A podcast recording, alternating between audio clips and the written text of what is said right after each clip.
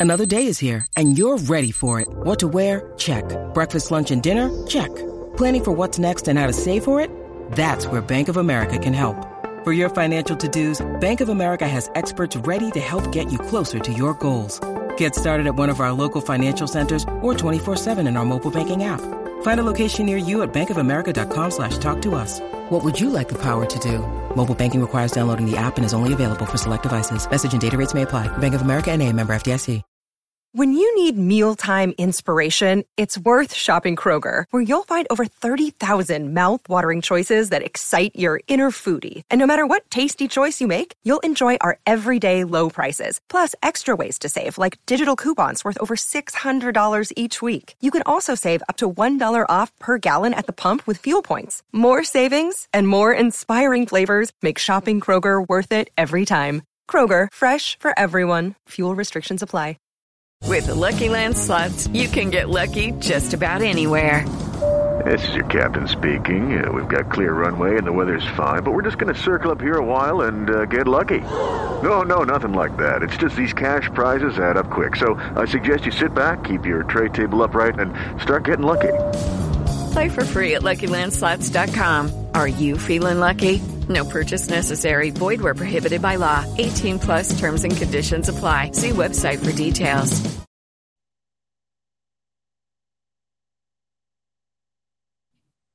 Off the Hook, airing on OffTheHookSports.com. Your home for real news, real opinions, and what really matters about Tennessee athletics. The Off the Hook podcast at OffTheHookSports.com or Facebook, YouTube, Twitter, or wherever you go for your favorite podcasts. Apple Podcasts, Spotify, Stitcher, Google Play, TuneIn, iHeart. Like, share, follow, subscribe. Off the Hook with Dave Hooker starts now.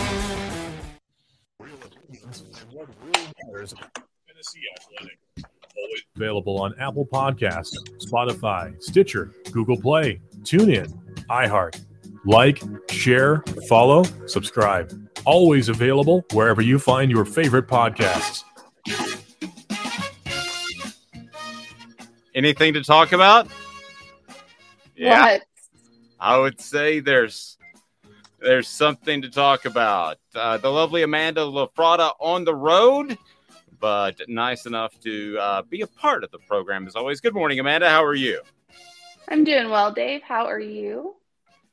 Um, well, I feel I, I honestly, even though week one was week one, I kind of feel like week two was week one because we learned a lot more against some more quality opponents and um yeah a lot of upsets we're going to get to tennessee they avoided what would have been a very significant one and uh, we're going to have today's tough question coming up comments from cooper mays also comments from jacob warren on the vol report and want to remind you to hit that like and subscribe button. Great response over the weekend to some content that we put out, and we appreciate that. Like and subscribe, and please turn your notifications on. We need that. So, I tell you what, Amanda, um, Tennessee comes away from that football game against Pitt, and uh, Caleb and I talked about it after the game. Caleb Calhoun, you can follow at offthesports.com. He's got the Josh Heupel press conference covered today,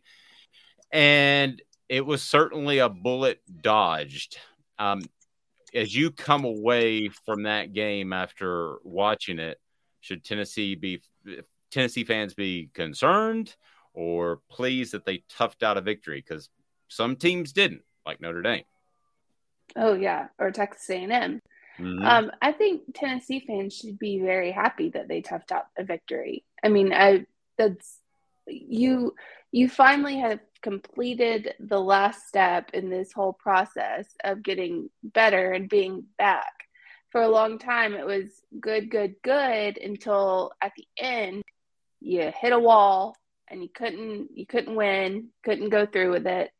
So now you've gotten to the step where it's gotten hard in a, in a hostile environment and and you came out with a victory even in overtime. You it's very hard to go somewhere in overtime and come out with a victory. And you did on the road came out with a victory in overtime composed all of that. Great coaching just you should be very proud of this of this one. All right. Well, I will go ahead and open it up to our uh, chat board if you want to give us some comments. John saying, "Phew, ugly W, but a W." Nevertheless, um, before we get to the down and dirty at 30, brought to you by Honeybee Coffee, Amanda, let's uh, dive a little bit deeper into this Tennessee game. I know there was a lot going on, and we're going to get to that in other games and the NFL last night as well. So my Cowboys season is over. Dak Prescott Ooh. With a broken hand, and he's going to be out six to eight weeks, or I think four to six weeks. They're going to lose five of those games. I feel pretty confident. So that was a fun run. I got kind of excited. Um, Amanda, the, the the Tennessee game, I thought that Pitt was every bit as good up front as advertised. So let's not forget this is the program that produced Aaron Donald. Let's not forget that this is a program that relies on a lot of movement up front, smaller guys. And I thought, quite frankly, they surprised Tennessee. And I thought Hendon Hooker was taken aback early in that game. I don't think he played his best. That's why they were down 10 0. But Amanda, to your point, got out a victory. Let's not forget this is the number 17 program in the nation on the road. If I told you in uh, June that you beat the number number 17 program in the nation on the road, you would take that. Now, I was also impressed by Tennessee's pass rush. Obviously, they had four sacks, knocked one quarterback out of the game, and almost a second. And uh, Kedon Slovis was the first. Matt Patti was hobbling around. The poor guy, man, he was really struggling. And Amanda, there were just too many dumb mistakes. Now, when I say a dumb mistake, just so you know what I'm referring to, I I'm talking about a mistake that's probably not going to happen again. Like the Trevon Flowers, I mean, that's a fifth year senior. The fumbled punt return that kept the game alive in the fourth quarter. That he's just not going to do that probably again this year. That was just poor fundamentals. Instead of running through the ball, he ran through it too early. But there there were some dumb mistakes. Now, as from a macro level, um, I do think that Tennessee is going to have to address what Pitt did to them up front and the way they defended them because uh, Hooker was a, a little bit surprised. But yeah, I just don't think those mistakes are going to crop up throughout the year. I Amanda, maybe they will, but I don't think they will. No, I don't think that they'll crop up at all. I mean, you have a very, you know, in some of these in some of these positions you have very strong veterans and and it's you go out against Ball State and you put up the the numbers that you did and you and you played the way you did, but it's Ball State. So we're back to you know a Power Five conference and somebody that's good. I mean, Pitt's good. That no one ever said that they were bad. I didn't say I thought that they wouldn't be as good as they were last season. However, they're still good. And so, you know, you have these big mistakes because it's the first big time game this season. Everyone has them. I mean, look at, you know, Alabama, Texas. look at Will Anderson, two offside penalties, you know, twice in a row. So even the best player in college football is going to have them. You know, no no player's immune to that, but you you learn from it, you continue on, and that's how it goes. I agree. It's brought to you by Honeybee Coffee, the down and dirty at 30. Why is honeybee so darn good, Amanda LaFratta? It's just good coffee. I mean, it's at the end of the day, it's just good coffee. It can be the five percent of the beans in the world. It could be the top, you know, one percent. Doesn't matter if it tastes good. It's good, and it's good coffee. Let me fire off some things at you, and we'll get to the chat board. But uh, as far as the weekend, the Alabama game you've mentioned, but before you're an Alabama fan, uh, Texas Alabama, uh, I thought was was way closer uh, than anybody thought. However, I will say this: you, you have a Steve Sarkisian who would love to beat Alabama. That would be a game changer for his program and just boost what is already a fantastic 2023 class. So I think Texas came out with all guns blazing from a schematic standpoint. Credit Alabama. That's one of the ugliest games that they played in a long, long time for getting the win. I wonder though, you know Alabama better than me. I think there were 15 penalties, most in the Nick Saban era. Um, is is that a concern long term, or is that an aberration, or do we know? I don't think it's a concern long term because I mean it's you everybody knows it's Nick Saban's, you know, team. So for uh, to be so not disciplined was very weird to see, but the environment that Texas had, and I'm not making excuses for, you know, the way that Alabama played because they did not play well. It was not a good win. It was, you know, that should have we Alabama should have come out with an L in that game. But they survived. And that atmosphere was insane. If you if you get a chance to go on social media and look at some of the videos by the you know texas crowd and the student section and it was very very very hostile like very hostile and very loud. So so uh, uh, agreed. I, that's that's a place i'd really like to uh, see a game. Um, certainly would like to go there. Love the city. Um, there. So we'll, see if that's in the cards for Dave one day. But uh, the big upset, obviously, is Texas A&M losing to Appy State at home. Now, Jimbo Fisher gets $10 million a year to come over from Florida State. I looked it up. His buyout's still about $90 million if they wanted to make a change. But I'm not suggesting that that should be the case yet, Amanda. But I got a real issue with a team that comes out and, and loses to Appy State in this far into Jimbo Fisher's career. This is not a situation where they, they kind of slipped up and this is the first year.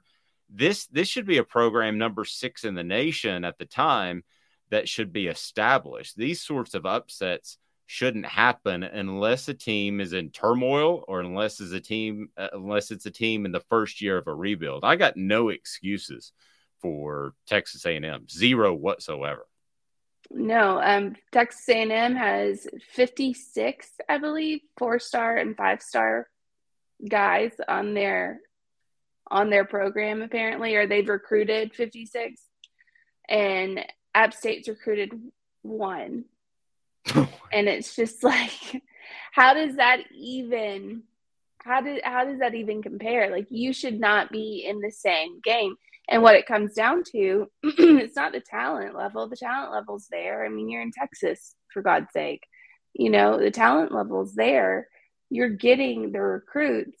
It comes down to coaching. And it looks like from this standpoint jimbo fisher is a big fat fake uh, I wouldn't be surprised if that's the case. Um, uh, Jameis Winston's a special player. I use the word generational probably too often, so I'm not going to use that. But I thought he was a special type of one a decade type of player. And then the other cannon. And I'm sorry. Scott Van Pelt um, referred to him as the hand cannon when he was at Florida State. Hand cannon. I like that. I like that. That's pretty good. Um, and then, by the way, we're going to be joined by Chris Landry at LandryFootball.com to break down Tennessee from an X's and O standpoint. The other big upset was Marshall beating Notre Dame. Now, Brian Kelly left Notre Dame in a bit of a lurch, and I recall being in the car the day that they named Brian Kelly's replacement, and here's uh, exactly what I heard. I heard a bunch of players uh, cheering. I heard a bunch of players really excited about the new coach, Marcus Freeman. That to me is scary. The fact that the co- the players are so incredibly excited means I think this is a given that this is a player's coach now, you can make a player's coach work. Dabo Swinney is a player's coach, but for the most part, it doesn't work. And especially a guy that didn't have experience uh, that one would think you would need as a head coach at Notre Dame. He's 36 years old. I just thought that was a bad hire at the time. I think Notre Dame had better be careful, or they are going to get themselves in a long term mess like Tennessee did. Uh, I would not have a long leash with Marcus Freeman, and hopefully Notre Dame, for their sake, is smart enough not to have a tremendous buyout in place. But I just, I believe that's a sign of things to come, and I'm not hindsighting it 2020, Amanda. I would have told you that last week. I didn't know it was Marshall, but I, I don't think uh, Notre Dame will trend in the right direction in the coming weeks and years if it's Marcus Freeman. I mean, I'm a little, I'm very taken back, taken aback by this loss. They played Ohio State really well. They, looked like the better team. So then you go to question, well, how good is Ohio State then? Like, really, how good are they? If they've played this Notre Dame team who just lost to Marshall, I mean, it was touch and go for Ohio State for a long time during that game. So, my question is this is what kills me about college football is because you can have a Notre Dame play an Ohio State within a point, and then you can have them lose to Marshall the next week. And it's not necessarily that Ohio State's that bad. It's just that, you know, they just they, came out flat. And that's I feel like that's the same with Alabama and Texas. They not that Alabama's as bad as as they looked, but they just came out flat one one week. So it goes like that throughout college football. It's insane. I think Tennessee fans can probably relate to this, Amanda. Phillip Fulmer was a bit of a player's coach, and there were always these games that Tennessee just wouldn't show up for, and it just against a lesser opponent and have to eke out a win. It seemed like it happened once a year, if not once every two years. And I think that's where Marcus Freeman is, but I don't think that um, he's nearly as well equipped as Phillip Fulmer was, who had John Chavis and David Cutcliffe on his staff, who are both were both considered very, very good coordinators. So I don't know. I I never thought that Notre Dame should have been in the top ten. I never thought it was a good hire, and I think you can vouch for me. I wouldn't say that hindsight 2020. So I want to get by the numbers, uh, our OTH by the numbers, uh, and that is Tennessee ranked and a lot of numbers uh, to look at now that we have a little bit more of a sample size. And uh, talking about Tennessee, you have to start with the Vols are ranked and moved up the rankings considerably. And I was, um, I thought that, you know, Tennessee got a lot of respect uh, from the AP. I thought they got a lot of respect from the coaches for that win. And really, they made more of a move in the coaches poll than anything else. So that makes me think that the coaches value that gritty win on the road as opposed to some people that are out there that say, oh, Tennessee should have beaten them by 20 points. Yes, Tennessee should have beaten them by 20 po- points, but ultimately, I thought that uh, Pitt played a great game. So, some other numbers as Tennessee is now ranked 16 and 17 in the AP and coaches poll, respectively. And with the win against Pitt, Heupel has more wins against AP top 20 opponents on the road, not neutral sites, than Tennessee's previous three coaches combined. Pretty crazy. Now, eh, you got Jeremy Pruitt, Butch Jones, Derek Dooley were not able uh, to defeat a top 20 opponent on the road. And, uh, well, Pruitt is coaching for the New York Giants uh, and never beat a top 20 team on the road. I think I shorted Jones when Jones is trying to uh, get things going at Arkansas State. Dooley hired as an analyst at Alabama uh, this past year. Uh, and then if you look back at those guys, former uh, Tennessee coach Lane Kiffin would have beaten a top 20 team on the road had it not been for the infamous Mount Cody game in Tuscaloosa in uh, 2009. So, Former Tennessee coach Phillip Fulmer beat 13 AP top 20 teams on the road eh, during his 17 seasons as a head coach. Johnny Majors only won six such games. It was in 16 seasons. That was a massive rebuild, and uh, there were there were a lot of down years in Johnny Majors' career that get forgotten about. But yeah, what Josh Heupel has done shouldn't be lost, no matter how ugly it was. we were talking about statistically one of the best runs that that, that you could possibly have. Tops in the AP era, Heupel has been able to accomplish a road win, non-neutral side again over a top 20 team in each of his first two seasons as a Vol. Uh, according to the Tennessee Sports Information Department, no coach has ever pulled off that feat in the AP era, which began in 1936. So that's some pretty strong love right there. That's that's pretty impressive to be able to win two games on the road against a top 20 opponent, Amanda, in your first two seasons, when theoretically you're probably rebuilding a program because that's why you're the coach and the other guy wasn't, is is darn impressive and something to hang your hat on. Yeah, I mean, I think Tennessee fans should be really, really excited about Heupel. I think I've said that for a while now. Um, he's a he's a great coach. I mean, he's taking the program in the right direction, and I feel a lot of people say, well, we might not, you know, he might not be better than Kirby. He might not be better than Saban. Well, you don't know that as of yet. I mean, you don't know that. He had the, there's a, a wide, you know, future to, to head down. So if you can keep him, keep him here, keep him happy, then I think you've got something really special in Josh Heupel. Uh, more numbers as it's brought to you by Vassy Lawn and Garden Man Alive. It's worth the drive.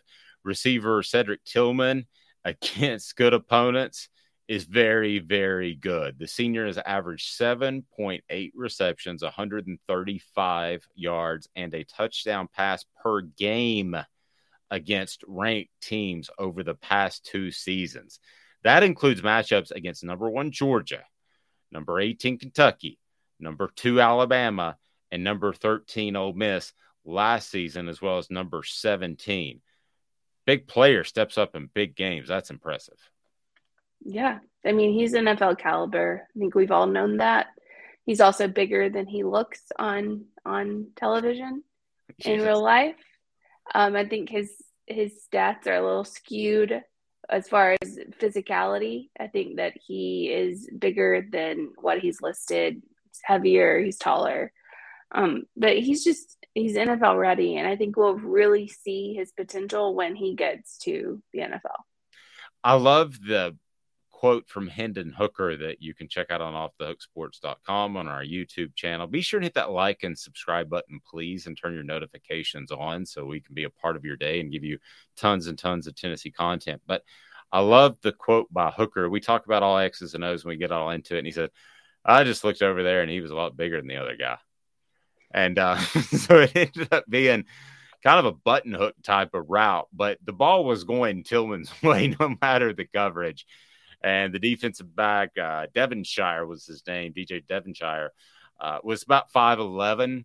So you and I've stood next to Cedric Tillman. Um, that's a mismatch. I'm about 5'11. I wouldn't be able to guard him either. Uh, as far as more on the rankings, Tennessee achieved its highest ranking in the AP poll since October the 14th, 2020, when the Vols were coming off a win against Missouri and were ranked number 14.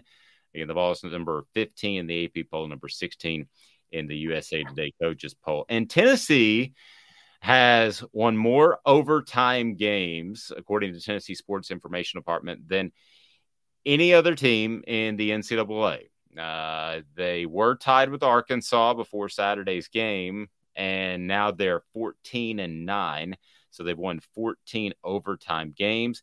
And the victory marked Tennessee's first road win over a top 20 non conference opponent since defeating number six Miami in 2003. What do you remember, if anything, about that game, young lady? I don't remember any anything. That was the that was probably the the best game that Phillip Fulmer's ever coached. That was the most one of the most loaded teams that I have ever seen, and that was the I'm a soldier game. Do you remember that? No. You don't remember Kellen Winslow Jr. screaming, I'm a soldier, I'm a soldier. I, it was it was a long time ago. Gosh, a long time ago. But he continually repeated, I'm a soldier, I'm a soldier. And here we are at war, actually. And it did not play well with the masses. Let's just say that. And um, we all know what happened to, to Kellen Winslow Jr. since. So um, Tennessee, I think, should be very happy. Had a couple of days to marinate on that. I think Tennessee should be very pleased with the win, getting away with that victory. So, Amanda, I would like to phrase today's tough question around that, if if we may, because I want to see a reset between what we heard Saturday night and if minds have changed as of today. So we were pretty straight up about it. Uh, we just asked on Saturday night after the game, and we'll be with you each after each and every game. Um, today's tough question then was Are you concerned? So, no, not at all.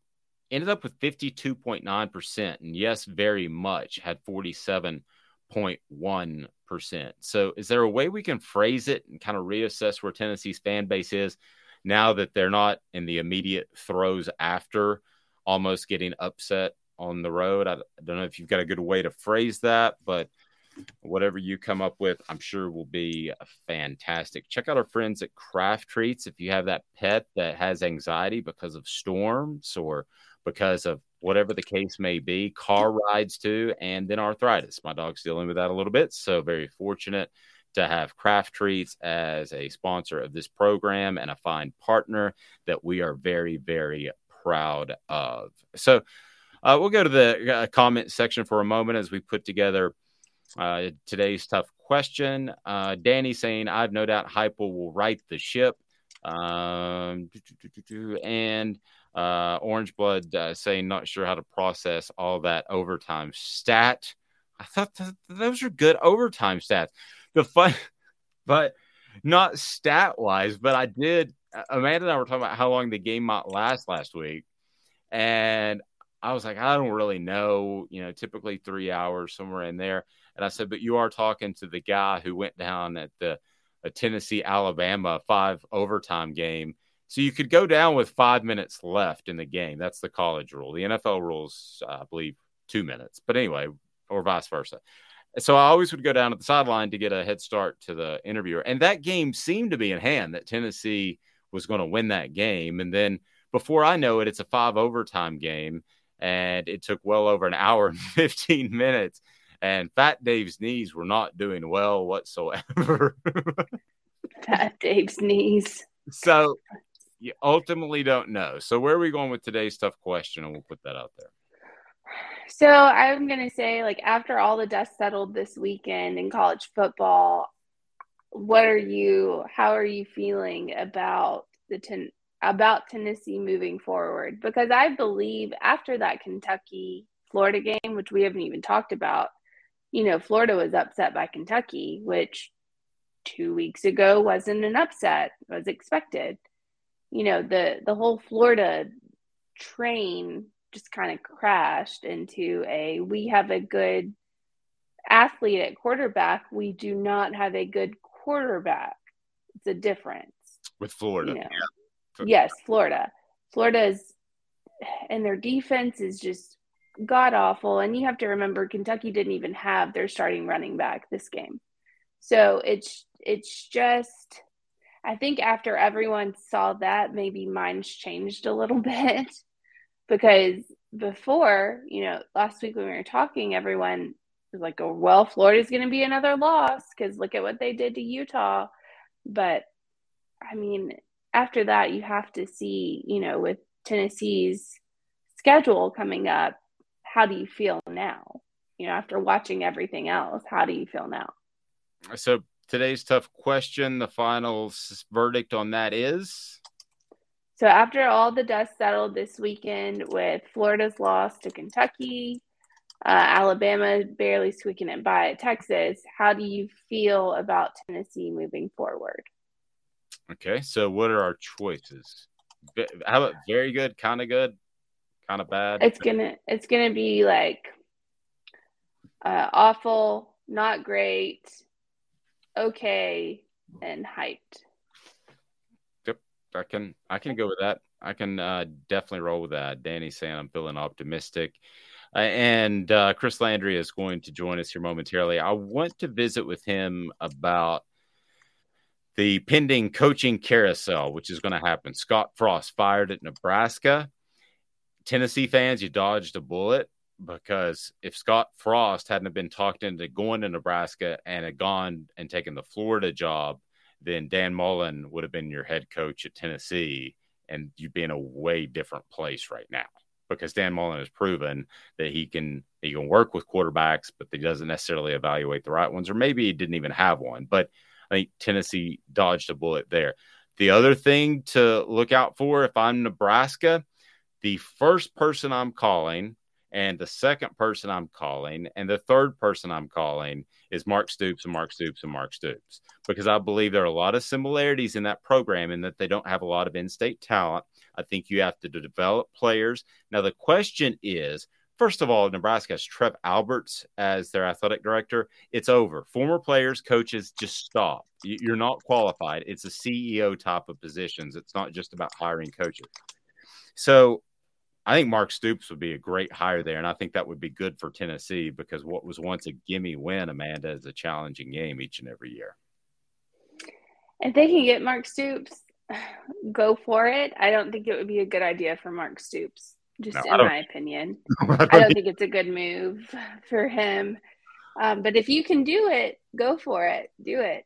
Um, I would. I offer uh, Bill O'Brien to Nebraska. That is my offering. Oh, Here you are.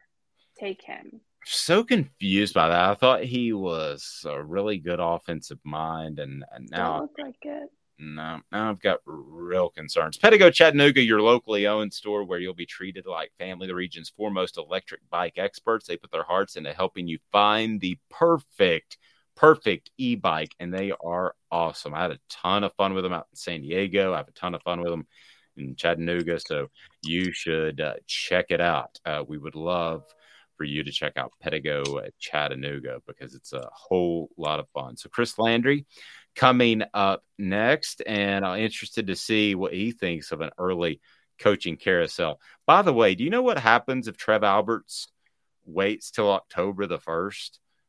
He saves several million dollars on Frost buyout. 7.1 million. He saved 7.1 million. So that to me, just just coming from, you know, a fan's perspective, it seems like they already got their guy. Well, I do know this. That is exactly why Mike Hamilton pulled the trigger on Phillip Fulmer during the season because he was afraid he was going to lose Lane Kiffin to Washington.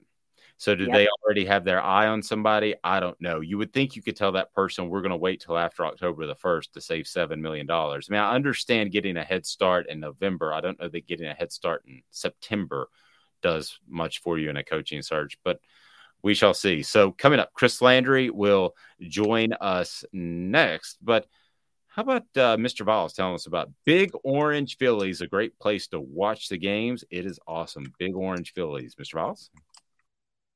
Viles here. I want to personally invite you to North Knoxville's newest sports bar and restaurant. It's Big Orange Phillies, located in Black Oak Center. And yes, folks, it's happening in Halls. Big Orange Phillies offers family-friendly environment with homemade meals and the best deli-style subs around billiards, darts, jukebox, shuffleboard, and cornhole, and a full bar. We also offer valet parking on weekends and during special events. We even have a covered back patio. It's happening at Big Orange Phillies. We want, we need, and we appreciate your business. Hi, Mike Davis here with City Heating and Air, reminding you to always dare to compare. Our team provides quality local heating and air service, installation, and maintenance across East Tennessee. We use only the best equipment like American Standard heating and air conditioning for your residential, new construction, or commercial needs. Honesty, dependability, and customer satisfaction have been the cornerstones of our business since 1961. City Heat and Air. There's This is Owl's Nest Barbecue Supply, so come on in and see all the different rubs and sauces we have, plus a complete line of Green Mountain grills. Don't be overwhelmed. We have plenty of help so you can produce the best barbecue and amaze your family and friends. Barbecue is America's food. We'll do what we can to bring you all the best products. We're Owl's Nest Barbecue, where Chattanooga goes to grill.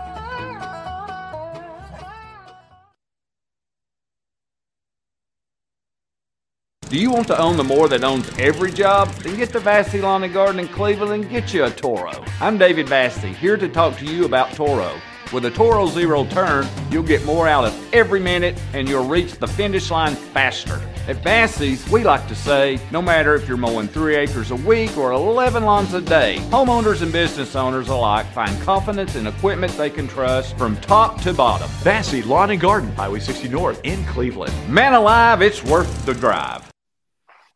All right, let's get to Chris Landry of LandryFootball.com. His appearance brought to you in part by our very good friend at the Mattress Place. Mattress Place is right there on Chapman Highway. It's just a couple of miles away from downtown. You're not going to realize how close it is. And no gimmicks, just 30 to 70% off each and every day. The Mattress Place. Absolutely fantastic. So, Chris Landry joins us now of LandryFootball.com. And Chris, always nice enough to share the time. And there's a lot to talk about now. No question about that, Chris.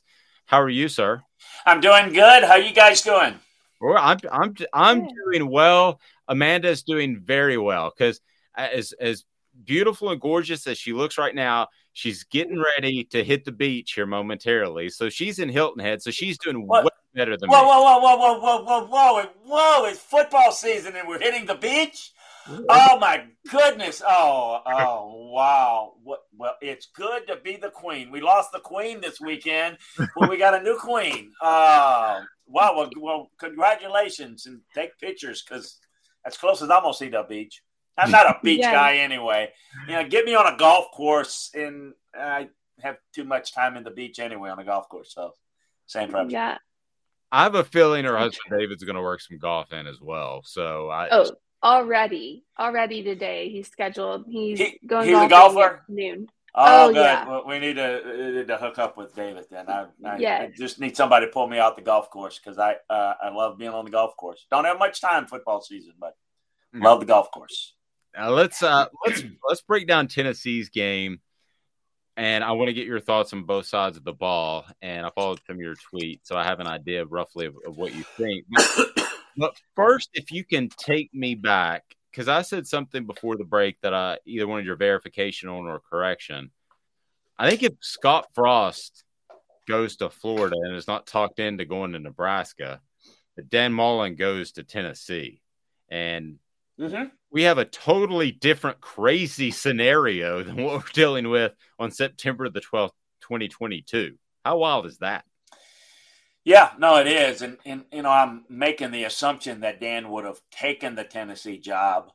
Um, you know, but I mean that's who Tennessee Tennessee's very interested in Dan Mullen, and that was the first of, of an option before Josh. But um, or actually, I'm trying to think though. When was that? Was that uh, anyway? It, was that uh, Jeremy? It might have been with Jeremy. I, I can't remember. But Dan was Dan was definitely somebody that Tennessee wanted.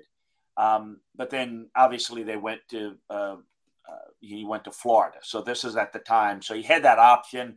We don't know level of interest. Yeah, just crazy how thing it happens all the time. Though you go back in history, it's happened. All of these different situations. I mean, I go back to how um, you know uh, Pat Dye wanted the Georgia job because Vince Dooley, after winning the national championship, was going to go back to Auburn when they hired they fired Doug Barfield. Yeah, you know Pat Dye's from Georgia, so Pat yeah. Dye is that is that just quick story. So Pat Dye's at uh, at East Carolina, and Bo Rein leaves North Carolina State. The great young hot coach leaves North Carolina State to go replace Charlie McClendon at LSU, and Bo Rein tragically died in a plane crash, never coached a game at LSU.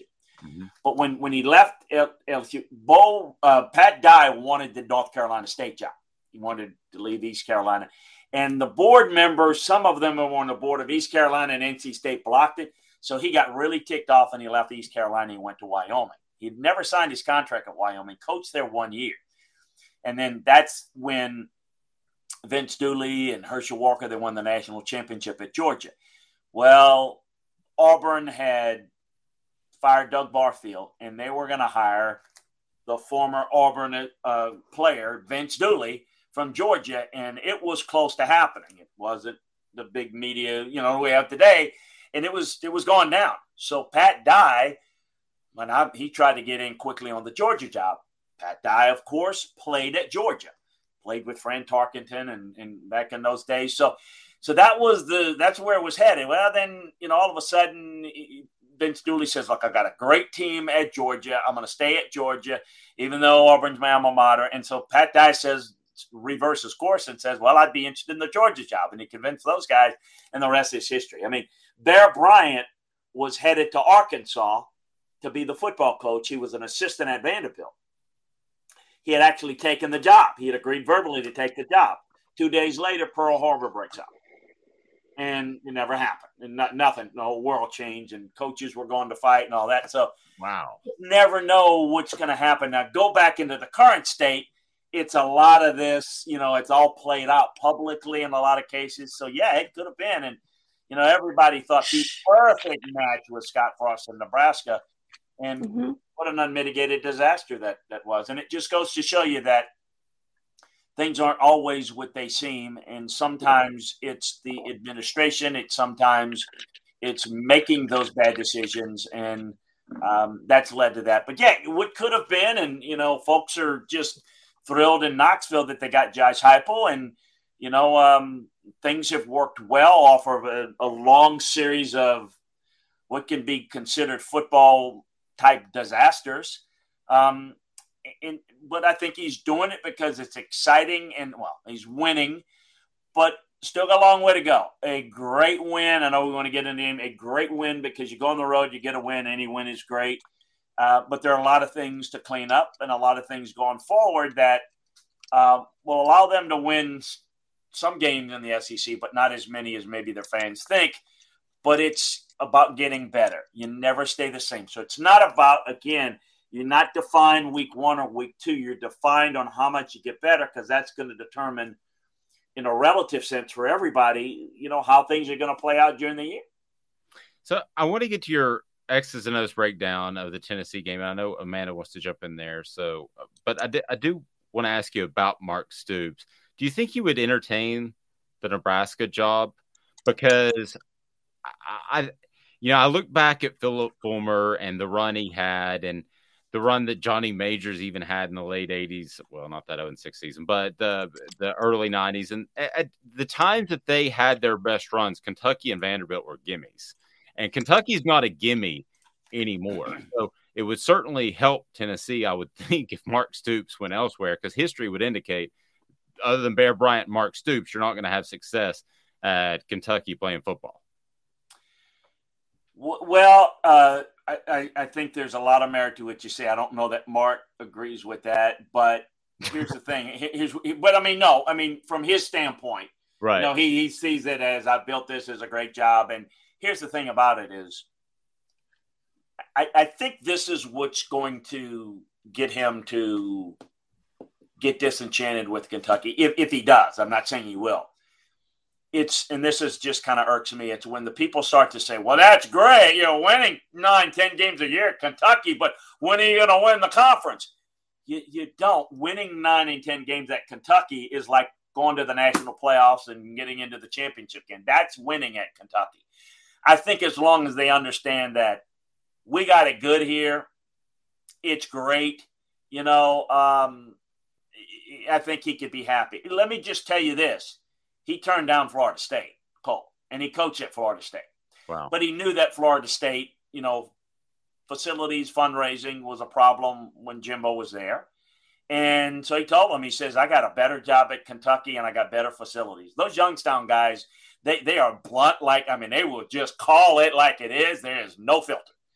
Um, and, you know, Bo Pelini, Bob Stoops, Mark Stoops, Mike Stoops, I mean, all those, those Youngstown guys. But, I say that I, affection for those that don't know, Youngstown.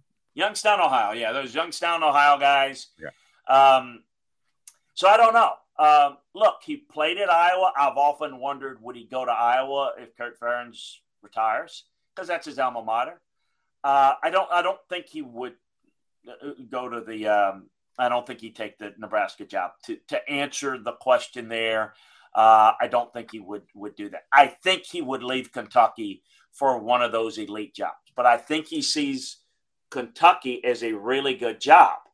And I think you have to be careful to take a jump like Kentucky to Nebraska if that, you know, unless he uh, is something about Mark that I don't know. and We've never talked about his dying love for Nebraska or something. I, I just think that, I mean, I think his next step is to go to a bigger time job. I think he wasn't, he was on the list, by the way, down the list at LSU. Had they struck out, you know, and I think he would have taken that job.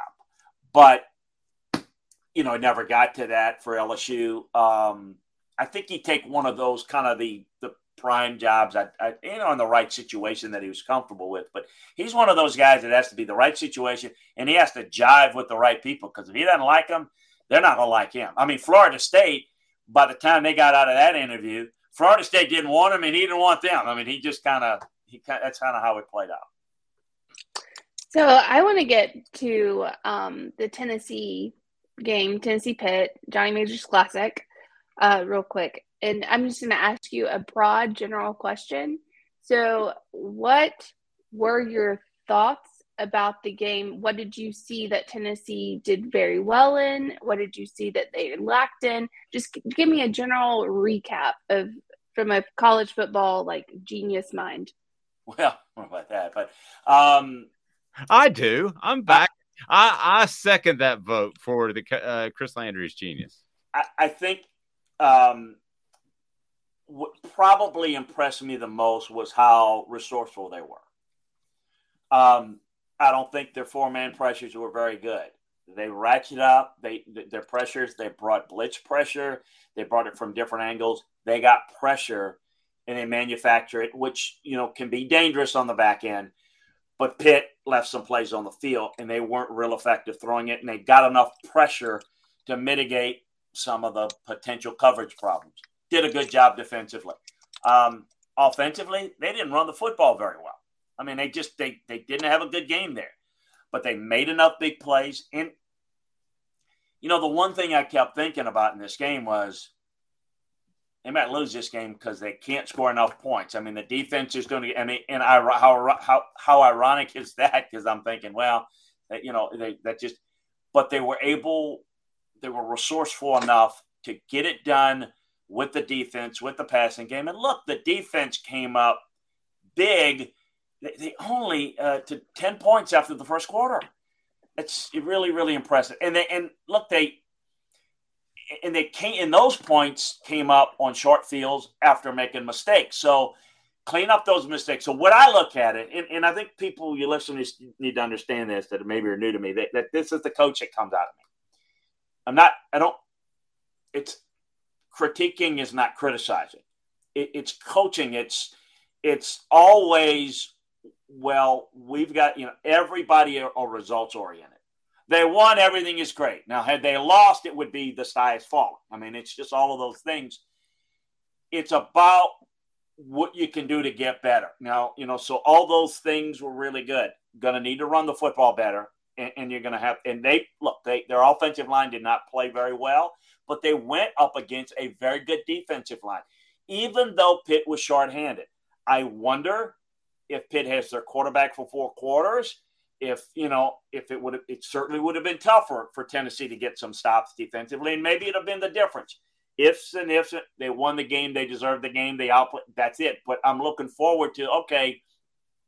I think Josh is probably thrilled that his team won with defense. They showed some mental toughness, resiliency when they didn't have their, you know, their their best in one area and they were able to be good enough in all three facets, even with the mistakes to build up on it. So, pretty good. I mean, I thought the quarterback play was good. I thought the running back play was poor. I thought the receivers did a good job. I thought the offensive line, again, against a really good group. Um, you, know, they, they started, they, they gave up 13 pressures in this game. Um, look, that's a really good defensive line that Pitt has. Again, I'm going to say that again for the third time, but they're going to see good defensive fronts in the SEC. And, and, you know, it's about playing better. So I think defensively, defensive line thought they did a really good job. Again, their base pressure, you can, you know, their four man pressures weren't quite ideal. And, and why is that important? Well, it doesn't matter as long as you get pressure. No, it does. Because if you can get base pressure, then you got maximum guys in coverage and better, you know, quarterbacks can and have success. I thought the linebackers were pretty good. I thought the secondary, when they got pressure, obviously was pretty good. Special teams was poor. You know, that's that's got to that's those are things you got to clean up going forward. But look, you go on the road, you beat a good opponent. Second week, you got to improve like everybody else has to improve. I, I think the staff should be proud, pleased on the good things and yet there's some things to work on and, and to get better and say we got a lot of growth room and and we're going to need it going into the league. Chris Landry of LandryFootball.com. Check out that site. You'll know more about football than any of your friends.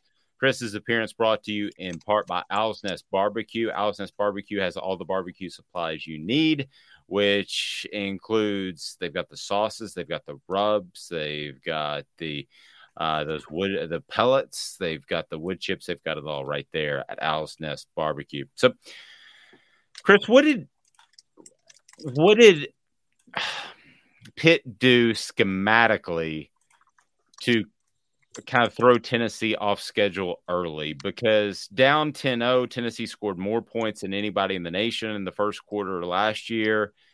That to me was uh, a, a, little bit of a surprise. Did did they do anything different or were they just that good? You've alluded to how good the defensive line is. Yeah. I totally agree agree with you, but did they do something different schematically that surprised the Vols? Not a whole lot. I mean, they they they changed their coverages a little bit early, but the main thing was the pressure. Um, the, they took away the run.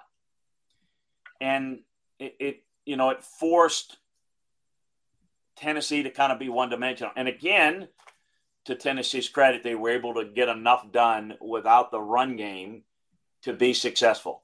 So when you can make a team a little one dimensional, uh, it, it, makes it difficult. So, and, and, this is why it's important, is because all of a sudden you, you miss a throw, you drop a pass or whatever, you have some stalls. I, I thought it was the job that they did defending the run. I thought the defensive line play of Pitt was the big thing. It wasn't a whole lot schematically. They studied their front a little bit, which is they moved pre-snap a little bit, but but they you can't do a whole lot when you're going, you know, kind of Tennessee's tempo. So it wasn't really scheme that was the difference.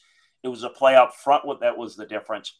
With some adjustments coverage wise that they did, um, you know, plan uh, plan some uh, some spy looks and plan some kind of some some uh, false looks back there where they'll show too deep and then they'll bring a guy down.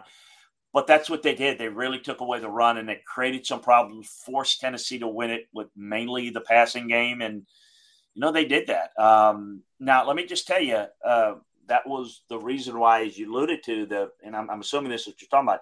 a lot of missed. I mean, there's some missed throws. I mean, yeah. there's overthrows. Well, a little pressure induced, you miss them, and that's kind of you stop the defensively. I don't care who you are, you have to stop the run.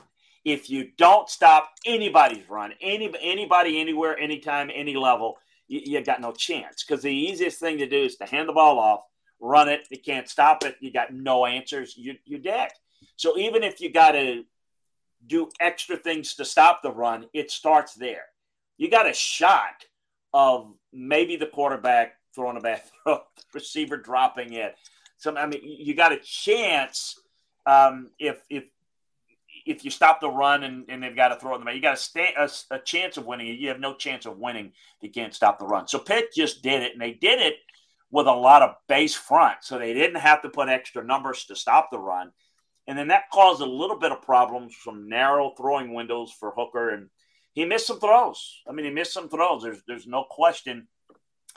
The other thing, I'm going to go back to it, um, and I saw this, and I said this after Ball State and I mention it for a reason because it didn't have anything to do with the outcome of that game.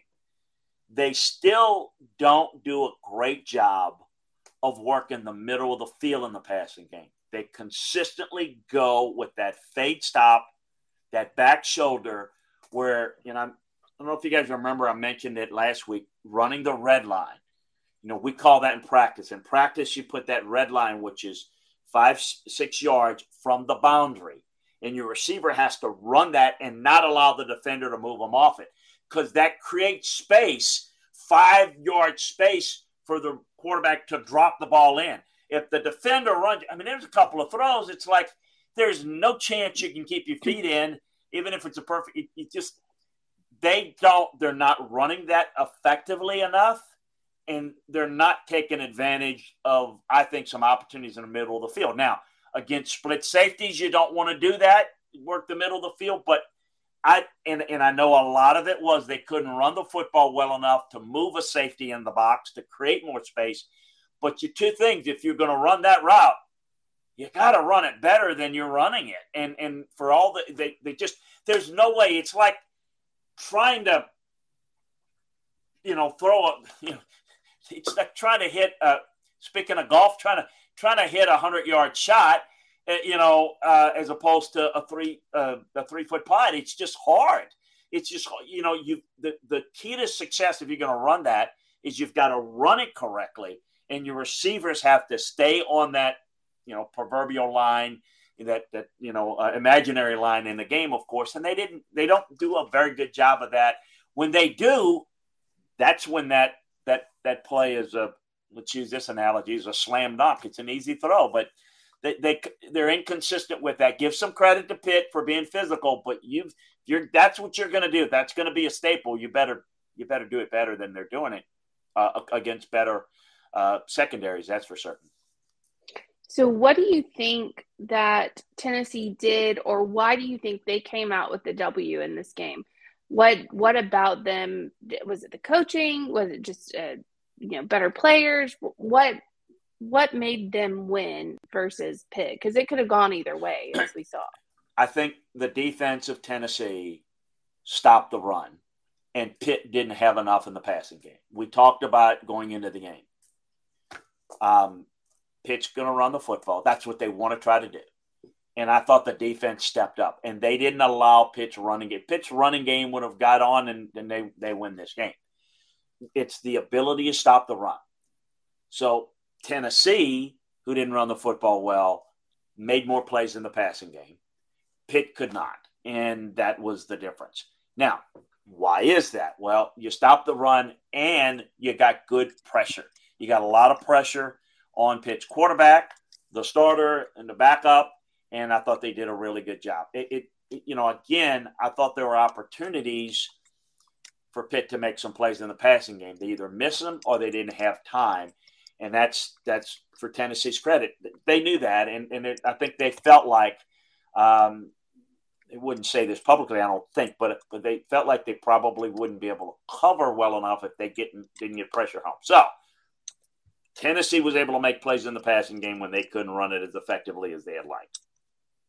Uh, Pitt could not, and so credit those things. Those are the things that their defensive pressure to force Pitt inability to make plays in the passing game and defend the run to, to start off with. That that's the difference in the game. It was sloppy special teams. You know, they did they, some other things that they did that could have cost them the game. But one of the good things you like about it is you, you, you don't like those things. You're chasing perfection and you never get it, but you got to try to.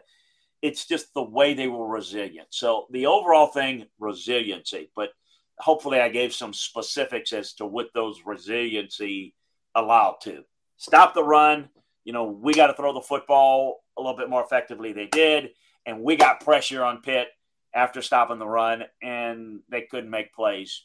We're a better team. We get out with a win on the road, and look, that's why it was the way it was. If they had been Tennessee been able to run the football a little bit better, um, you know, uh, Tennessee probably wins the game more decisively. Uh, Chris, what did you make of that? Before we let you out of here, what did you make of that Alabama game? Did Steve Sarkisian do anything special? Um, and why in the world is an Alabama team that's really veteran make so many mistakes and so many penalties? That's a question that I can't quite answer. Um, uh, uh, in that it's the most penalties an Alabama team has had in the Nick Saban era. Uh, in fact, it was it broke that record with about 12 minutes left to go in the game. So it was the most mistake prone game that Alabama's had. Um, it, it, it, reverts to a couple things. And, and this is going to sound a little, you know, like I've, I've you've heard this before. It, somewhere along the line, um, Alabama's offensive line has regressed to the point because they've become so pass happy, they don't run block very well. They couldn't run the football couldn't run the football. They couldn't come off the ball. And so this is what happens. You want to know why it makes mistakes. It's on this because they were having they were doing a poor job. And when you're doing a poor job, you get antsy. You, you try to get a jump, and so you make a mistake, and you got a penalty. and you got another one, and you got another, and and that's that's so when you're struggling to execute certain things, it leads to mistakes, penalties. Alabama, they couldn't run it, and then at some point they stopped trying to run it. It's not going to work. I mean, they, they're they're going to have a great season, but they're not going to win the national championship if they can't play better. Now they struggled with the offensive line last year, but they got a little bit better and they won the conference. So I, I have full confidence that they're going to figure some things out. But they are. Here's the other thing: is so well, why aren't they good? Well, because they don't do it enough in practice and they gave up on it in the game because they were concerned that they couldn't run it and they need to throw it and we're going to put it in the hands of Bryce Young and they were able to win the game. So going forward, the whole key is to me it's offensive line play. The defense is on the field way too much. Sark did a great job game planning, knowing how to attack. They neutralized Will Anderson to a great degree because what they did is they, in some cases, didn't even block him. They ran away from him. They ran right at him. So you can't rush the passer if you got to defend the run first. So it was a great scheme. Sark had his team ready to play, but Alabama's play up front in the offensive line wasn't really good. That's not if Alabama's not being able to run the football is not what's going to allow them to be successful at their level. They're going to win games in the league, you know, but but they're they're going to have some challenges like they did last year. Let's remind folks they couldn't block Texas A&M. It cost them the game. They still could have won the game. They had drop balls and all that, but a lot of that, those mistakes, which are not just penalties, but other things, drop balls and what have you. The other thing that I noticed, the receivers could not get open. So there's offensive line problems and the receivers' inability to get open. Bryce Young is holding the ball too long. So now you got pass protection problems because he's holding the ball, wait for receivers to get open. So those are two things that they've got to get better. It's not like this is what they are. Oh my goodness, look out the tide. It's over. They're going to go eight and four. No, it's, it's not what's going to happen. But they got a ways to go, and they certainly don't look like the best team in the country right now. But you don't have to be right now. You have to win games, and you have to get better and we'll see we'll see what they're going to be four or five weeks from now. Because I tell you, uh, middle of last season, uh, I gave them very little chance to beat Georgia, and they beat them in the conference championship game. So I'm not making. I'm just saying that they're just not right now what they need to be, and I think they know that. Um, you know, so that's that's you know, I I, I kid it. I'll, I'll tell you this. I I talked briefly to Nick yesterday morning. He was coming back from church. He said, "Oh, you know, your mama, what do you think?" So, Ma, you certainly get soft on the offensive line. I won't, I won't tell you what he said in response, but uh, because he, he was coming back from church, I started to tell him, "Well, you know, you need to make a U turn and go back to church." No, I'm just kidding. That, but seriously, um, no, that's just not. That is not something that he sees acceptable. But it's look, it's it's that's in a nutshell what happened. How about Texas A&M? How about that? Yeah. How about that? Uh, uh, what an embarrassment that was uh, for them. And Appalachian State's really good, but that's another team that they can't find their quarterback. Look, it's it is fun to watch teams. Not I don't like teams struggling. I don't mean that, but it's fun to watch that. It's a work in progress, and it's an interesting thing, isn't it? That one loss can ruin your season for A and M you know, in their eyes, their fan base, the, the delusional ones that thought that they were a playoff team, which they were not, they're now they're now like the sky is falling. And I didn't think they'd lose to Appalachian State, but I thought they'd probably you know be nine and three, eight and four, and that's uh, that's kind of uh, it's it's an interesting dynamic that you know people are. Oh, we just talked it early. You know, Nebraska just fired one of their own, and it's three weeks into the season. It's we're off and running, folks. It's a it's a lot of panic but you know there's a lot of improvements. And to me what makes the great teams great is that how much you get better. Um, and i'm curious to see the progression of some of these teams on some crate, in some cases the regression. Chris we will speak to you soon. Go to landryfootball.com i appreciate the time sir.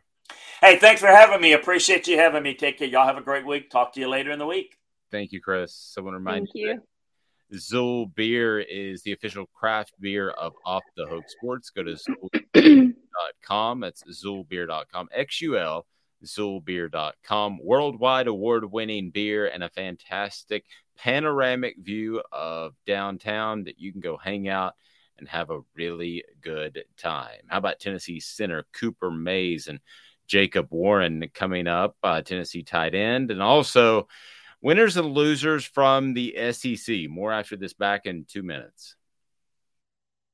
Viles here, Viles Automotive on Callahan Drive. I've been selling cars here in East Tennessee for 27 years. In that time, I've come to realize it's not about the car. It's about you, the customer. So I'm here to take care of you just like family. Good credit, bad credit, you name it, we can get you taken care of. If we don't have it, we can find it for you. We go across the country to get any vehicle that you want. And here at Viles Automotive, we don't believe in fake numbers. We just give you great deals. And as always, we want, we need, and we appreciate your business. Do you want to own the more that owns every job? Then get to Vassy Lawn and Garden in Cleveland and get you a Toro. I'm David Vassy, here to talk to you about Toro. With a Toro Zero Turn, you'll get more out of every minute and you'll reach the finish line faster. At Vassy's, we like to say, no matter if you're mowing three acres a week or 11 lawns a day, homeowners and business owners alike find confidence in equipment they can trust from top to bottom. Vassy Lawn and Garden, Highway 60 North in Cleveland. Man alive, it's worth the drive. This is Steve Rain. I own the Midnight Oil and Michelin Tire Direct service station here in Ooltewah. It's not a fancy place, never has been, but it's a clean place with clean restrooms and good folks who work here. We sell gas fix cars, nothing glamorous, but we love what we do and we're going to keep doing it for a long time to come. There's not many real service stations left, and that's a shame. We're the guys just like the guys back in your hometown. We'll fix your tire, change your oil, and put a new set of Michelins on your car. If you want a Twinkie, you'll just have to keep on going. Thanks for the business.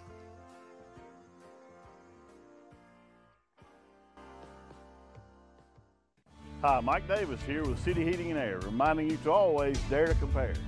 Our team provides quality local heating and air service, installation, and maintenance across East Tennessee. We use only the best equipment like American Standard heating and air conditioning for your residential, new construction, or commercial needs. Honesty, dependability, and customer satisfaction have been the cornerstones of our business since 1961. City Heat and Air. Dare to compare.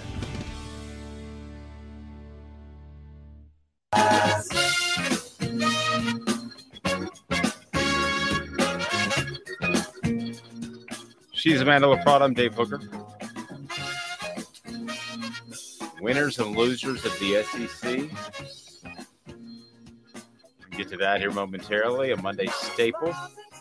We're with you each and every weekday at 8.30. And don't forget our YouTube channel. Go to offthehooksports.com for great coverage. But the YouTube channel, pretty proud of it. Uh, we are going to have a new feature that's going to be called the Volunteer Vault. And it kind of piqued my interest when we had Heath Shuler on. Two? What? Yes, two. Two new features. Two, Two? new features. Yes, and we have uh, Caleb's checkdowns as well. So, uh, so we've got a, a, a lot going on. Check out the channel. We already want to tell you we certainly appreciate the support, and that leads me to please hit that like and subscribe button as we get to winners and losers of the SEC. So, as we look back over the weekend, should I take Texas A&M just out of the equation because they are the biggest losers of the SEC?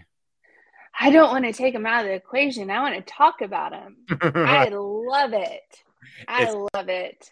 It really is not even close. They are the biggest. Lo- even if Tennessee had lost on the road against Pitt, still to lose to Appy State at home is in a whole different ballpark. Um, they're the biggest losers of the SEC. Your thoughts?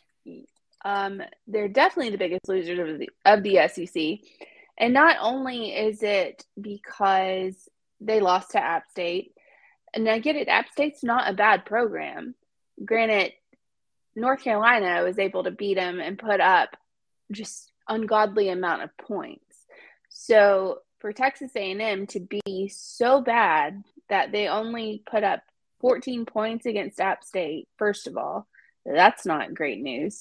But second of all, they are unrealistic with with their expectations. You know, you have Alabama fans who expect to go to the playoffs because they've they've been there. Texas A&M thinks that they are a national contender, and they're not. They're just not. They're completely unrealistic. And they had this yell leader thing that's going around now on Twitter where they just dogged App State before the game. And I guess they, it's some traditional thing that they do with every school. But now that's come out and it just looks awful. And they paid App State $1.5 million. And App State's trolling them on Twitter, going, thanks for the 1.5 mil. Like, yeah, you couldn't, that... you couldn't be a bigger loser than Texas A&M. You just couldn't. So, who's the second biggest loser before we get to the winners of the weekend? Uh, this might sit unpopular with you, but I'm actually going to go with Alabama, even though they pulled out the win. And and here's why. I just didn't expect a sloppy game out of a veteran group coached by Nick Saban. And uh, based off what Chris Landry said earlier, um, I, I rely on him a lot. And he still thinks that the offensive line maybe is affected by being too pass happy. But the, the thing he said that really stood out to me, the receivers are struggling, were struggling to get open. Last year, barring injury, before injury, they had the two best receivers in the nation, and it wasn't even close. So when I hear things like that, it, it makes me wonder if they can top Georgia, which we all think that's going to be the eventual matchup. But man, all of those penalties, Amanda, to break that record under Nick Saban with 12 minutes left in the game. I don't want to overstate it, but if I'm an Alabama fan on September 12th, I'm I'm a lot closer to very concerned than everything will be okay because the standard is to win a championship. It's not to win 10 or 11 games. Well, yes, but that's for people to think that that should be the standard every season and it is at Alabama and it's because Nick Saban spoiled the crap out of everybody. But it's it, that's if you don't make it to the national championship, it should not that shouldn't be like the end the end of, you know, college football as we know it. It's this is an unheard of unheard of era, you know, with Nick Saban and it's not one that's that doesn't feel too bad from an Alabama fan's perspective However, the there's nothing for them to fear, really, nothing. They're bringing back two of their wide receivers who have been absent since preseason because of injuries. They're both coming back um, next weekend. So, for that's a possible answer to a question of, you know, drop balls and all that stuff. It just looked like a sloppy game. And if you watch Alabama football every year, there is a game that it all comes to a head. Like it starts looking bad and it slowly goes downhill and then there's one game where they lose and then they pick up and and go back on. Maybe this is the wake up call that they needed and it's early in the season. So quite possibly this is, you know, everything will be fine after this winners and losers in the SEC. I'm not going to knock Florida for losing to Kentucky because I think Kentucky's really good. As Amanda pointed out, we don't really know uh, how good Utah is. So, who Florida beat the week before. So, I I look at or Utah State, excuse me. Um, I look at this game. No, Utah. Utah, Utah, excuse me. Um, so I look at uh, the Kentucky Florida game. I don't know if there's a big winner or a big loser here. This game kind of played out the way I thought it would. Um, as far as uh, some other games, I I really think the big winner out of the weekend was Tennessee. I mean, to to be able to survive and uh, on the road against a ranked team, I think that's that is your big winner in the SEC. Now, I'm not saying it was perfect, and I know a lot of people wanted it to be a blowout and were excited about that. And that probably should have happened. But Tennessee made a lot of mistakes and got out of there with the victory. And I, I just think there's something to be said for that. Much like you referred to Alabama, I think there's something to be said for winning a game ugly early in the game. A lot of times it pulls you together. And that could happen for Tennessee. It could happen for Alabama. Yeah, I mean, I think there's a there's a big difference in winning.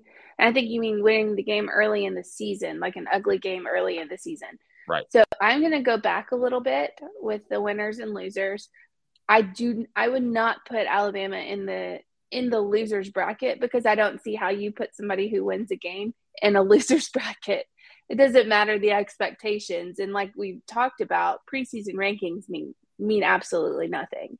Not that they're not talented, and not that everyone's not expecting them to win um, this season, but it means absolutely nothing. So if you win the game, you're never going to be put in the loser's position. Just in just from where I'm coming from. Now, Florida, I would definitely put in the loser's position, and I would put them or South Carolina tied at two, like the greatest loser in the SEC this weekend. And that's because they have been exposed, like exposed. They they can't stop anybody. Their defense can't stop the run. They um, are very suspect on coverage as far as you know downfield play. They their quarterback is not a quarterback. He's an athlete. He's a great athlete. He's he's fast. He's you know, he's everything that you looked for in like a Johnny Manziel type, except he's not as good. He can't hit anybody. He can't throw. He doesn't make great decisions. I'm not trying to burn on the kid, but it's the NIL now. So you're a professional athlete. So, yes, as far as the quarterback position is concerned, I think the rumors before the season started with, you know, is Anthony Richardson the guy? Is Billy Napier really behind him? No, he's not the guy.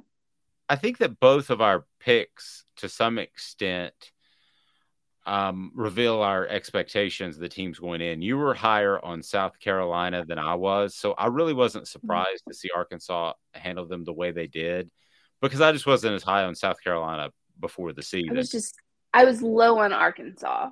I wasn't necessarily high on South Carolina. I was just low on Arkansas. I didn't think Arkansas really had it. Yeah, that they're they're just going to be a physical team that people aren't going to like to to like to play, and I, I think that tests your your mettle pretty quickly in a game.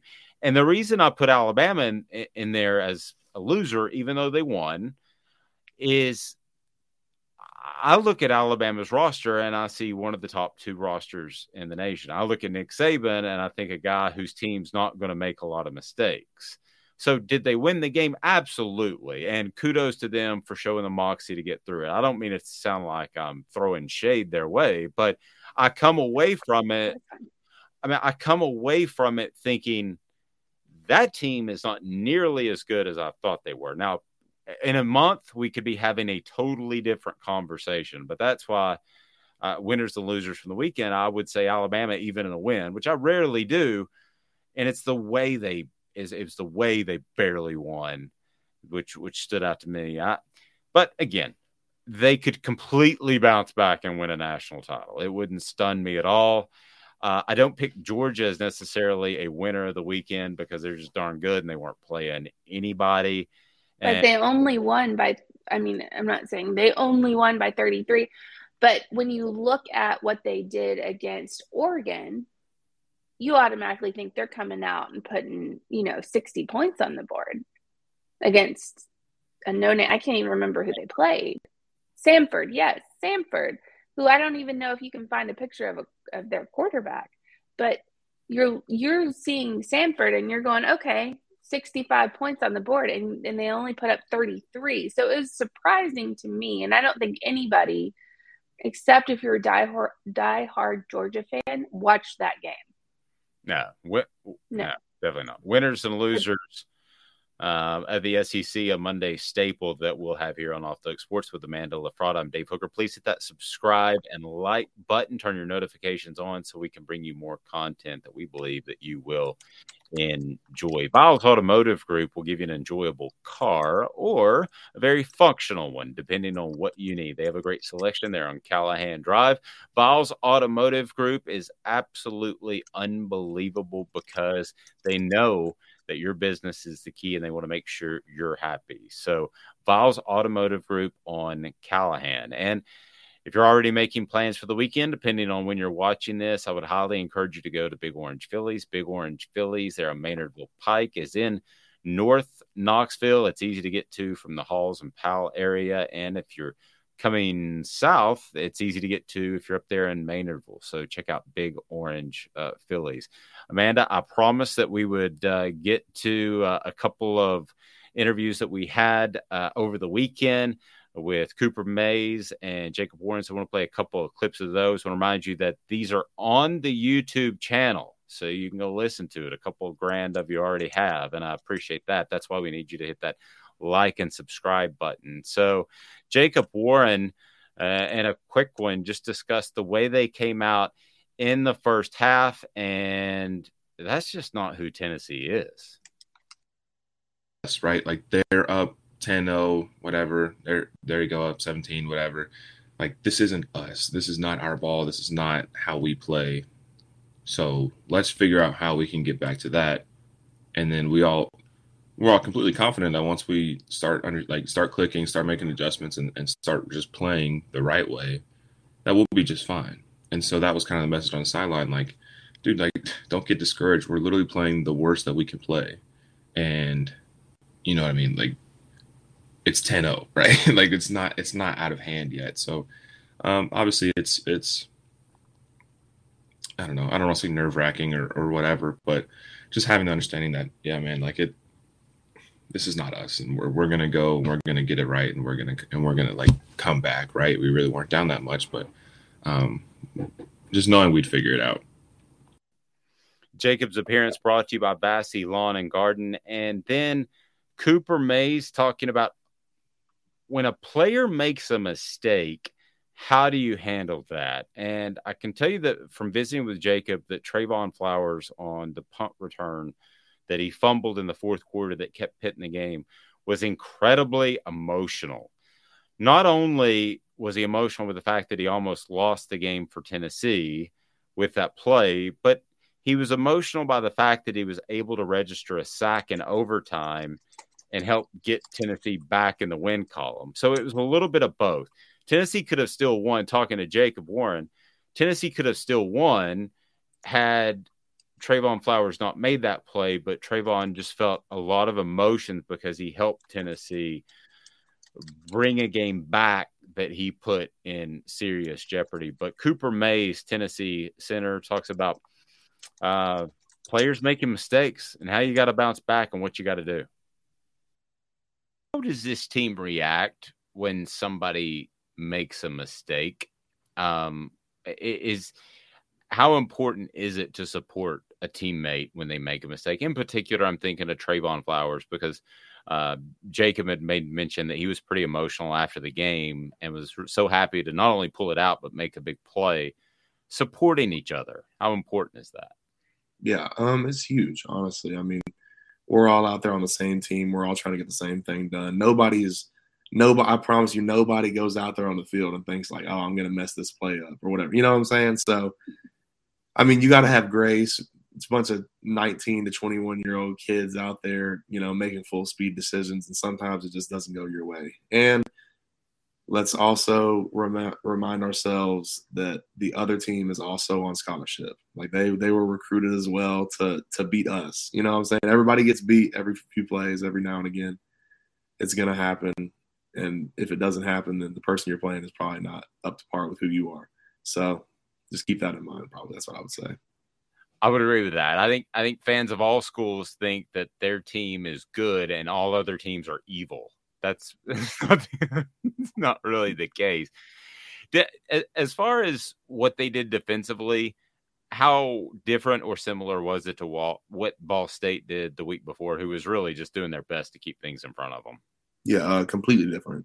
Pitt, Pitt is one of those teams that I was talking about probably in previous episodes that you know they they like their guys, they like what they do, they know their scheme, and like I said last time, they beat us with it. So you don't really uh you don't fix what's not broke what's not broken. So they they did something completely different. They ran four down, trusted their DBs to to make plays, and that's probably why we threw it a little bit more instead of going to the run. But um, yeah, completely different is what I would say. Cooper Mays' appearance brought to you by City Heating and Air Conditioning. It's all about integrity. CityHeatandAir.com. They've been in business for over 50 years, and there's a reason why because They will take care of your HVAC unit. It is absolutely awesome, and they're not going to make you any sort of promises they don't keep. That's City Heating and Air Conditioning. So, some message board bingo. Who can beat us? Message board bingo is where I look stupid, which my wife would say that's uh, like five o'clock in the morning till midnight. And so we'll just leave that there. But wait, wait. Who can beat us? There's Who no us. oh, who can beat? Yeah, who can beat me? You know There the you go. answers. So I know the answers. like, I give them. Alex Trebek. Um, yeah. So anyway. Yeah. Oh, can we revisit today's tough question first so we can look at see how Tennessee fans are feeling? yes, where are we on that? Okay. So after all the dust settled this weekend in the SEC with Florida's loss to Kentucky and Alabama barely squeaking by Texas, how do you feel about the Vols going forward? So we had four options awful, not great, meh, okay, very excited. Those are your four options. So 51% of Tennessee fans feel meh, okay, but then 43% feel very excited. No one feels awful, and very few people feel not great. So seems like opinions have changed. I thought they would from Saturday night. Yep. Yep. couple Agreed. of libations, a closer game than you thought, and you're ready to throw the baby out with the bathwater. Uh, No babies. Keep your babies.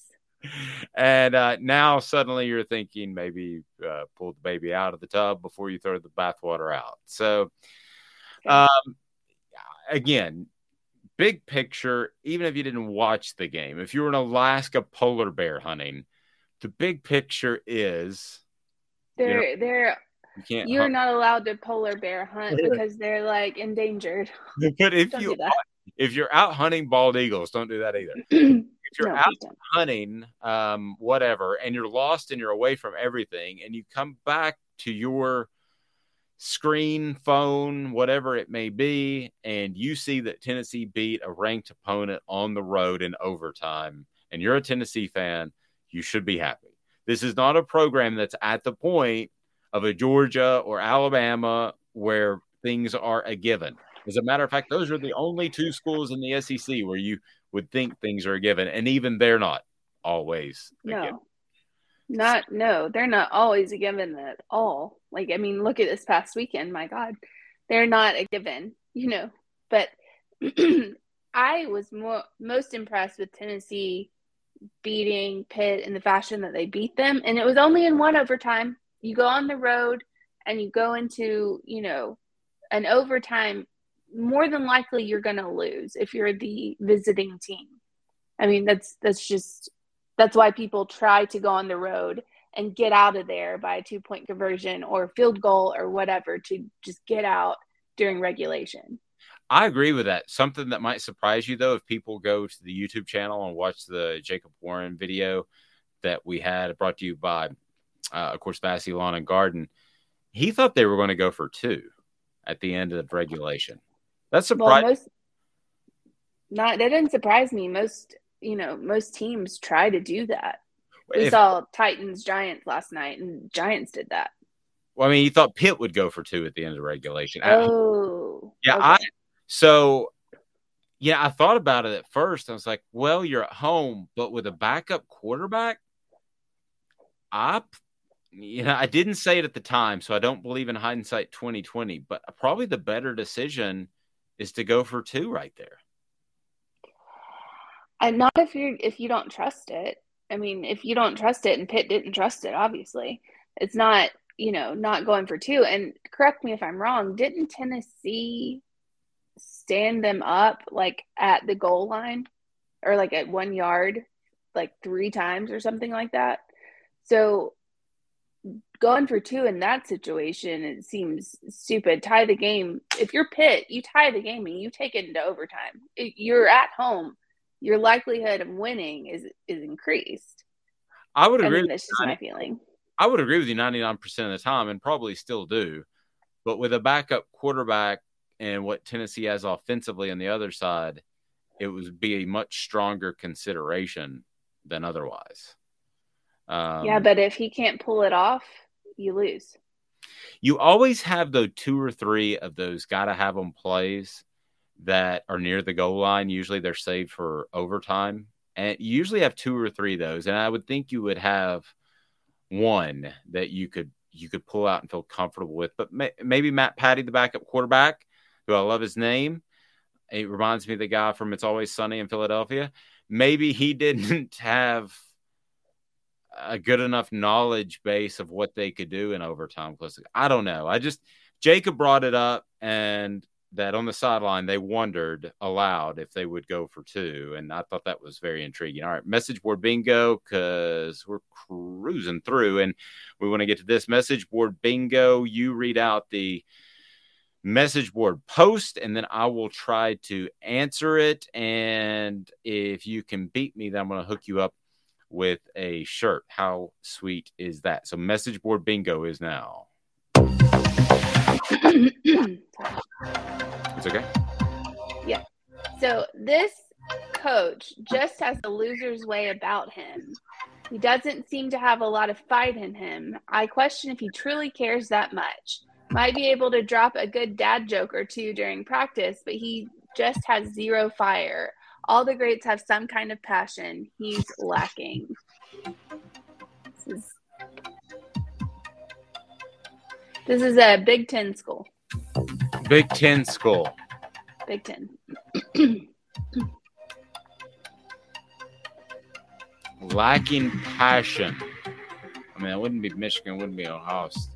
Okay, well, I'll go with Ohio State then. Shrine Day have passion. I don't know who it is. Surprisingly, for the first time ever, it is Wisconsin. It is Wisconsin. Oh, yeah. Upset loss there. Jason said Nebraska. That would have been a very good guess as well. So I'm 0 and 1. Message board bingo rolls on. Who else is in trouble with their women? Silent treatment since yesterday evening. I didn't handle the loss very well. She also got mad that I posted on Facebook about how much we suck since I was obviously drunk. I hadn't posted since last season. Maybe the people loved my excitement. Still silent treatment today, reading through my texts and all of the stuff I said, all the stupid stuff I said to people. Anybody in the same boat? Wowzers. I'm going to say that that is a message board post on a Texas A&M board. Yes, it is. No, one one. Fill in the flow with circular. All right, here we go. Third one. Can I finish with a winning record? All right. Dumb blank schools, most of them. Transform overnight due to the portal. Due to the portal. Look at uh, sorry. Look at Southern California. If you can spell your name, you can transfer there. Let's face it, our school closed the gap, but never all the way, and now pretty much will never do it. The run from 2017 to 2021 will be the standard from here on out. First of all, I can tell you say Southern California. If you can spell your name, you get it. Well, I can tell you firsthand that that is not the case. I think it's different for athletes. I think, and that's true. Oh, yeah, yeah, yeah. Well, my for everywhere. My, my, son's athletic, but uh, he doesn't play football. Um,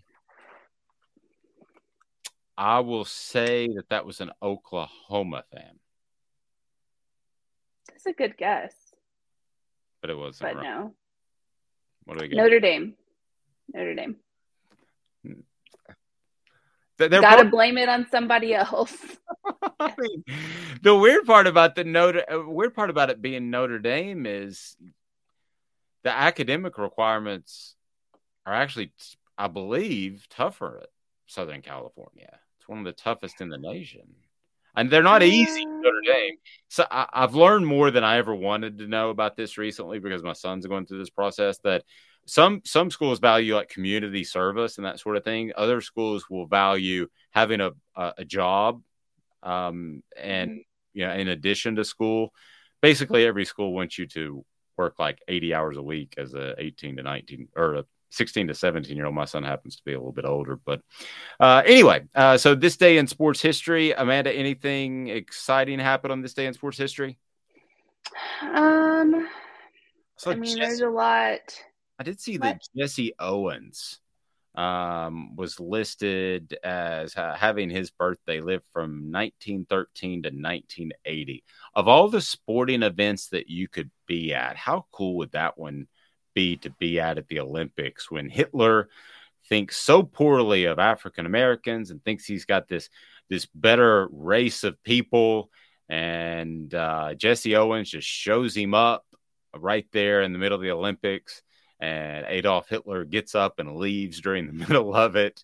Of all the sporting events you could be at, how fun would the uncomfortability be of that moment in Berlin? Well, I mean, going back, it would have been fun, but if you had, you know, hindsight, you'd be like, mm, maybe let's take that guy out right now. Like maybe we should just go ahead and, you know, take out Hitler. But I mean, I that's just me. You know, uh, I don't know. Well, and you know, I don't want to go out on a limb here, uh, uh, out on a limb here, but yeah, that that Hitler seems like a bad dude. Possibly. I mean, it it seems that way. I feel that possibly that's an that's a that's an accurate statement. Yep. Have a fantastic day, everyone. Offthehooksports.com will have the latest coverage on the Vols. Jeremy Heupel, Josh Heupel will visit with the Vols, uh, visit with the media, I should say. Excuse me. Uh, all discombobulated because I'm having a little bit of technical issues on my end. But Josh Heupel will um, visit with the Vols later today, Amanda, and I would say that he will come down hard on uh, Tennessee. I was going to refer to uh, Jeremy Banks too. I, I, I'm kind of interested to see what the situation is with Jeremy Banks and what the situation is with Tennessee's linebackers in general because they've got to get better in pass coverage. That that's a, a, real issue. So everyone have a an absolutely fantastic day. Again, we'll have Josh Heupel's comments and our reaction to that on offthehooksports.com. Check out our YouTube channel. A lot going on there. And yes, Amanda. Oh, sorry. Well, yes, I picked my picks. I was three of four three of four. Also calling the upset for Florida. And I picked App State to cover the spread at 18 and a half, which they did more than just cover the spread. I would really like to know what the money line was on that game. But anyway, sorry. Continue on. So you were three and one, three of four. I know what you mean, but it makes yes. it sound a little bit like three and four. You weren't three and four. You were you were three and one. Three. So three that, and one. That puts you at the season as you turn things around at four and five. Does that sound right? We'll do three and five because one, three and five and one. Three and five and getting there. She's Amanda LaFratta. I'm Dave Hooker. We'll visit with you at eight thirty every weekday. Don't forget to hit that like and subscribe button. This is a presentation of Off the Sports. Hello, it is Ryan, and we could all use an extra bright spot in our day, couldn't we? Just to make up for things like sitting in traffic, doing the dishes, counting your steps, you know, all the mundane stuff. That is why I'm such a big fan of Chumba Casino. Chumba Casino has all your favorite social casino style games that you can play for free anytime, anywhere with daily bonuses. That should brighten your day a little. Actually, a lot. So sign up now at chumbacasino.com. That's ChumbaCasino.com. No purchase necessary. VGW. Void were prohibited by law. See terms and conditions. 18 plus. Step into the world of power, loyalty, and luck. I'm going to make him an offer he can't refuse. With family, cannolis, and spins mean everything. Now, you want to get mixed up in the family business. Introducing The Godfather at ChumbaCasino.com. Test your luck in the shadowy world of the Godfather slot. Someday, I will call upon you to do a service for me. Play the Godfather, now at ChumbaCasino.com. Welcome to the family. No purchase necessary. VGW Group. Void where prohibited by law. 18 plus. Terms and conditions apply. With Lucky Land slots, you can get lucky just about anywhere. Dearly beloved, we are gathered here today to... Has anyone seen the bride and groom? Sorry, sorry, we're here. We were getting lucky in the limo and we lost track of time. No, Lucky Land Casino, with cash prizes that add up quicker than a guest registry. In that case, I pronounce you lucky. Play for free at LuckyLandSlots.com. Daily bonuses are waiting. No purchase necessary. Void where prohibited by law. 18 plus. Terms and conditions apply. See website for details.